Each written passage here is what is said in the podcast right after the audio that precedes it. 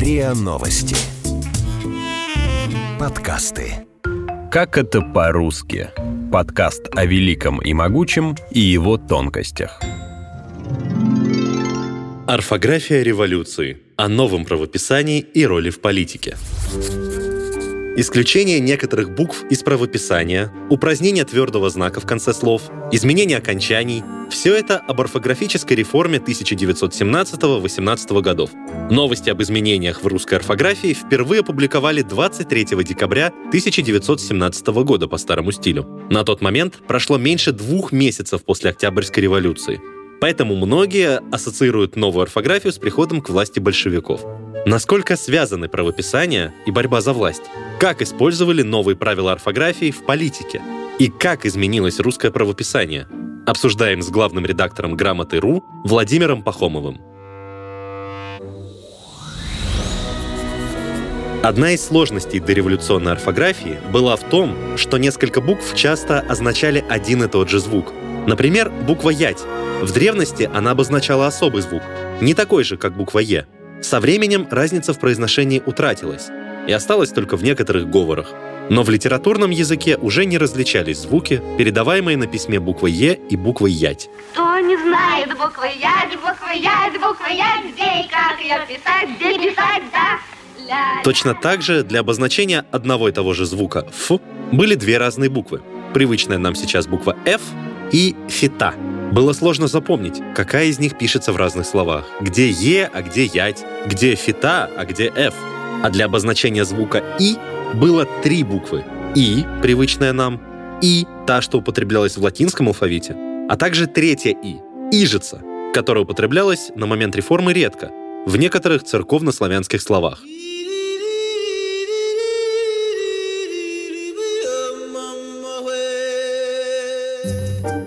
Но, в отличие от ять и фиты, с «и» были более понятные правила. Написание буквы «и» не было таким сложным, потому что было правило, что вот эта вот э, буква «и», которую потом исключили, которая называется палка с точкой, да, как мы говорили в школе, которая есть и в латинском алфавите, она писалась перед гласными и перед буквой «и» краткая, которая в тот момент считалась гласной. Поэтому какой-нибудь тихий у вас а, первое «и» передается привычной нам буквой «и», а вторая передается вот этой самой палкой с точкой, потому что перед буквой «и» краткая. То есть, ну, тут правила хотя бы есть. А когда у вас есть список корней, которые надо запомнить, и никаких больше правил нет, тогда это действительно сложно. Также реформа 17-18 годов изменила окончание прилагательных. Например, вместо «новые книги» уже больше ста лет мы пишем «новые книги». Правила стали более системными. Правила написания приставок с буквами «з» и «с» на конце тоже стали проще. Сейчас все приставки с окончанием на «з» и «с» пишутся по одному правилу. Перед звонкими согласными и перед гласными будет «з», например, в слове «разбежаться».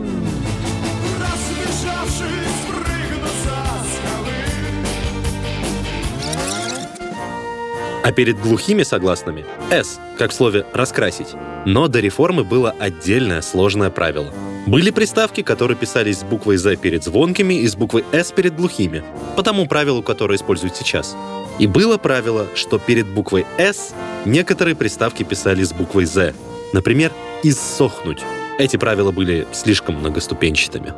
Можно было идти таким путем, что всегда перед всеми согласиями писать просто букву «з». Ну, как мы пишем, например, приставку «над» одинаково, что перед звонкими, что перед глухими. Приставку «под» одинаково, что перед звонкими, что перед глухими. Что подбить мы пишем, что подпрыгнуть. Мы пишем с буквой «д». Мы не смотрим на то, какая там дальше буква идет. Можно было приставки всегда писать с буквой «з». Почему этим путем не пошли? Вот это очень интересная история. Потому что в некоторых словах приставка уже срослась с корнем и не выделяется. В слове «восход» что там? ВОЗ. Это приставка или часть корня? Это сложно. И таких слов много. И если последовательно менять все приставки на написание с буквой «З», тогда что делать с такими словами? Где вот эта граница? Где нужно остановиться? Где уже приставка не выделяется? Тогда такое правило было бы очень сложным, потому что пишущим пришлось бы задумываться, здесь у нас приставка или не приставка.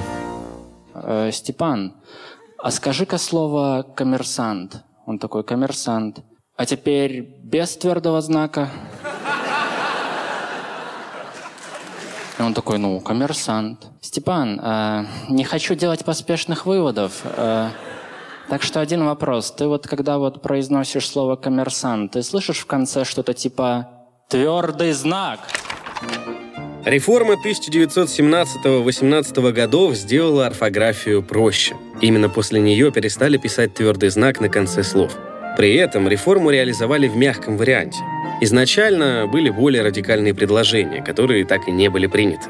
Например, исключение мягкого знака на конце, в тех словах, где перед ними стоит шипящее. И тогда мышь, стричь, ночь писали бы без мягкого знака. Такое предложение в 1964 году тоже возникало. Оно много раз возникало и в 30-е годы, и в 50-е, и в 60-е. На самом деле оно было включено в тот самый проект реформы 17-18 годов, и в последний момент его решили из этого списка преобразований исключить. И, может быть, кому-то из наших слушателей сейчас кажется диким написание «ночь» без мягкого знака, но при этом мы совершенно нормально воспринимаем написание «врач» без твердого знака на конце, правда? А до этой реформы твердый знак писался на конце конце слов мужского рода, в том числе после шипящих. Врач, нож с твердым знаком на конце. Дико непривычно нам сейчас, правда? Точно так же диким и непривычным написание без твердого знака показалось бы нашим предкам, да, тем, кто увидел бы сейчас эти слова без твердого знака на конце. Вот этот твердый знак убрали, а мягкий знак после шипящих на конце слов оставили. И, в общем-то, он там совершенно не нужен, и именно поэтому всякий раз, когда потом, уже после 17 года, возникал разговор о дальнейших преобразованиях в русской орфографии, в числе первых предложений было предложение изъять мягкий знак на конце слов после шипящих, и, конечно, в 64 году к этому тоже вернулись, к этому предложению всякий раз возвращались. Виктор Перестукин? А, ага. Какие у тебя отметки? Да разные там. Угу. Внести документы Перестукина.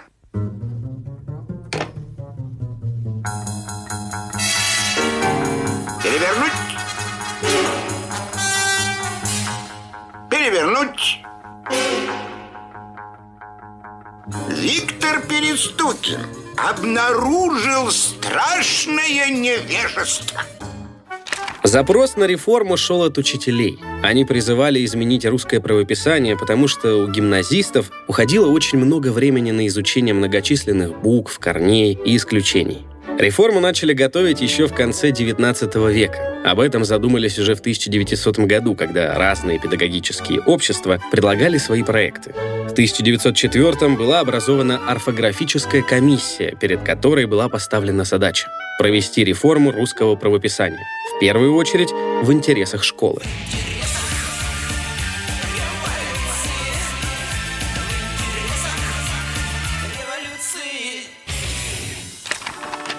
Филологи обсуждали положение реформы. Много раз добавлялись правки. Ключевым стал май 1917 года. После нескольких лет доработок проект был принят в окончательном виде было решено, что с нового учебного года, то есть сентября 17-го, постепенно школы будут переходить на новое правописание, при том, что в течение нескольких лет будет действовать и старое. То есть предлагался такой плавный, безболезненный переход, что вот мы уже детей учим по новым правилам, газеты выпускаем по новым правилам, новой орфографии, но старые правила пока не считаются ошибочными. Но на первое постановление никто не обратил внимания. Фактически реформа не была реализована, хотя некоторые СМИ перешли уже летом 1917-го на новую орфографию. Это были единичные случаи. В стране кипели политические страсти, поэтому постановление оставалось без внимания. Но и с приходом советской власти писать по новым правилам начали не сразу. К власти пришли большевики, и, в общем, у них был готовый проект, который все было сделано до них. Все было подготовлено, даже уже установлено, что страна переходит на новую орфографию. А они присвоили его себе, они позиционировали это так, что это разработано Народным комиссариатом просвещения. И издали первый указ в декабре 17-го по старому стилю, в январе 18-го по новому стилю о переходе на новую орфографию. И совершенно потрясающе то, что и на этот указ почти никто не обратил внимания. Вот так вот сильна наша тяга к привычному написанию, что указ Временного правительства остался почти без внимания. Первый указ советской власти власти остался почти без внимания. И понадобился второй указ, второй декрет уже в октябре 2018 года. Именно поэтому мы реформу называем реформа 17-18 годов, потому что ну, фактически два года она шла и несколькими декретами вводилась. В октябре 1918 года опубликовали третий декрет. Одновременно с ним были приняты ограничительные законы. За правописание по старой орфографии грозили штрафы. А у типографии изымались литеры с исключенными буквами. Такие карательные меры сработали, и новую орфографию внедрили повсеместно. Пора, батенька мой, привыкать к государственному тону. Владимир я понимаю. Нет, неправда, вы этого не понимаете. А если и впредь не поймет, то пеняйте на себя. Я согласен, Владимир Ильич. А, вот это другой разговор.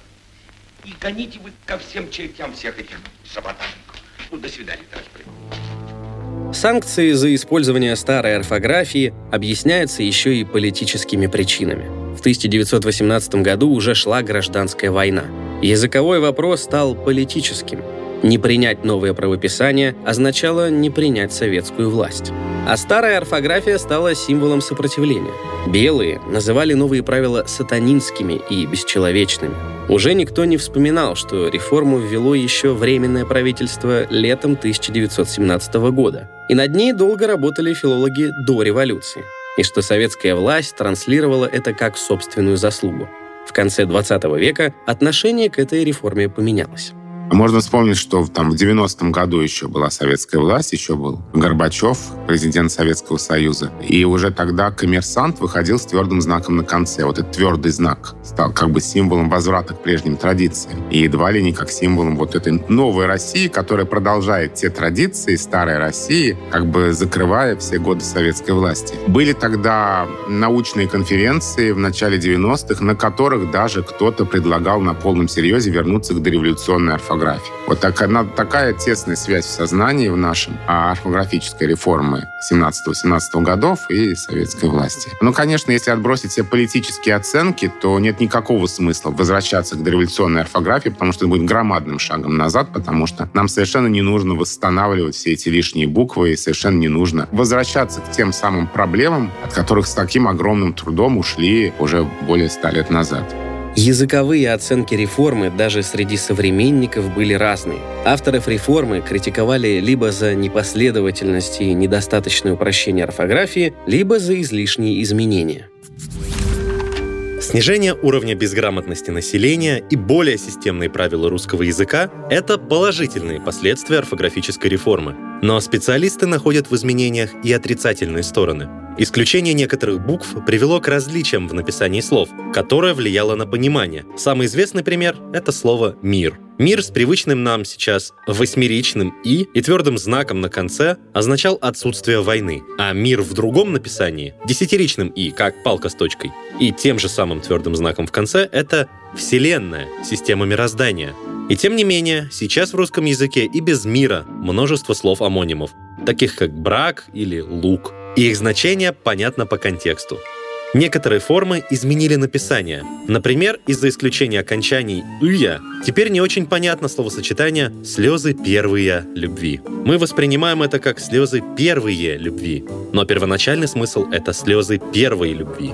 Однако сейчас специалисты не считают эти преобразования критичными. То есть какие-то единичные смыслы ушли, ушли какие-то различия в э, написании слов. Ну, потери есть, конечно, но, как мне кажется, на общем фоне все-таки незначительные. А гораздо важнее то, что русская орфография стала более логичной, более системной, что осваивать грамоту стало гораздо проще. И это, конечно, огромная заслуга создателей той реформы. Вы слушали эпизод подкаста «Как это по-русски». Этот выпуск – часть серии эпизодов, сделанных при поддержке ежегодной просветительской акции «Тотальный диктант» в рамках совместного проекта «Как это тотально». Слушайте эпизоды подкаста в iTunes, Яндекс.Музыке, Castbox и Soundstream. Сценарий эпизода Алиса Хохлова. Эксперт эпизода Владимир Пахомов. Эпизод озвучили Артем Буфтяк и Игорь Кривицкий. Монтаж эпизода Андрей Темнов.